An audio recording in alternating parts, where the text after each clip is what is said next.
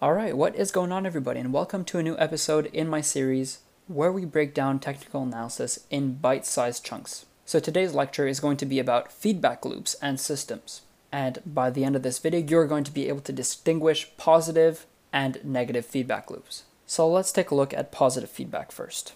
This is what happens when things go to extremes. For instance, a stock starts gaining momentum, then all of a sudden you have a positive feedback loop instill itself where people start imitating each other.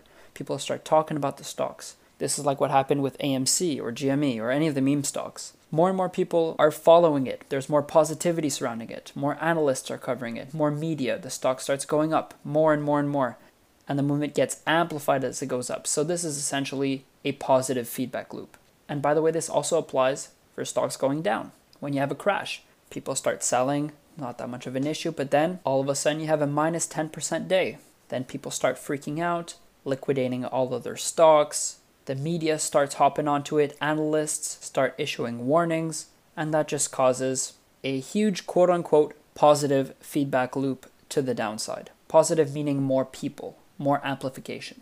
And then we finally have a negative feedback loop, which can be seen as a dampening effect that drives an output back to equilibrium. It's essentially the tendency for something to revert back to its average. It's kind of like the yo yo effect. Something goes up very quickly, and in fact, positive and negative feedback loops go hand in hand. So you have a positive feedback loop where it pushes the stock price up very high very quickly, and then right after that, you get the negative feedback loop, which pushes it back to the mean.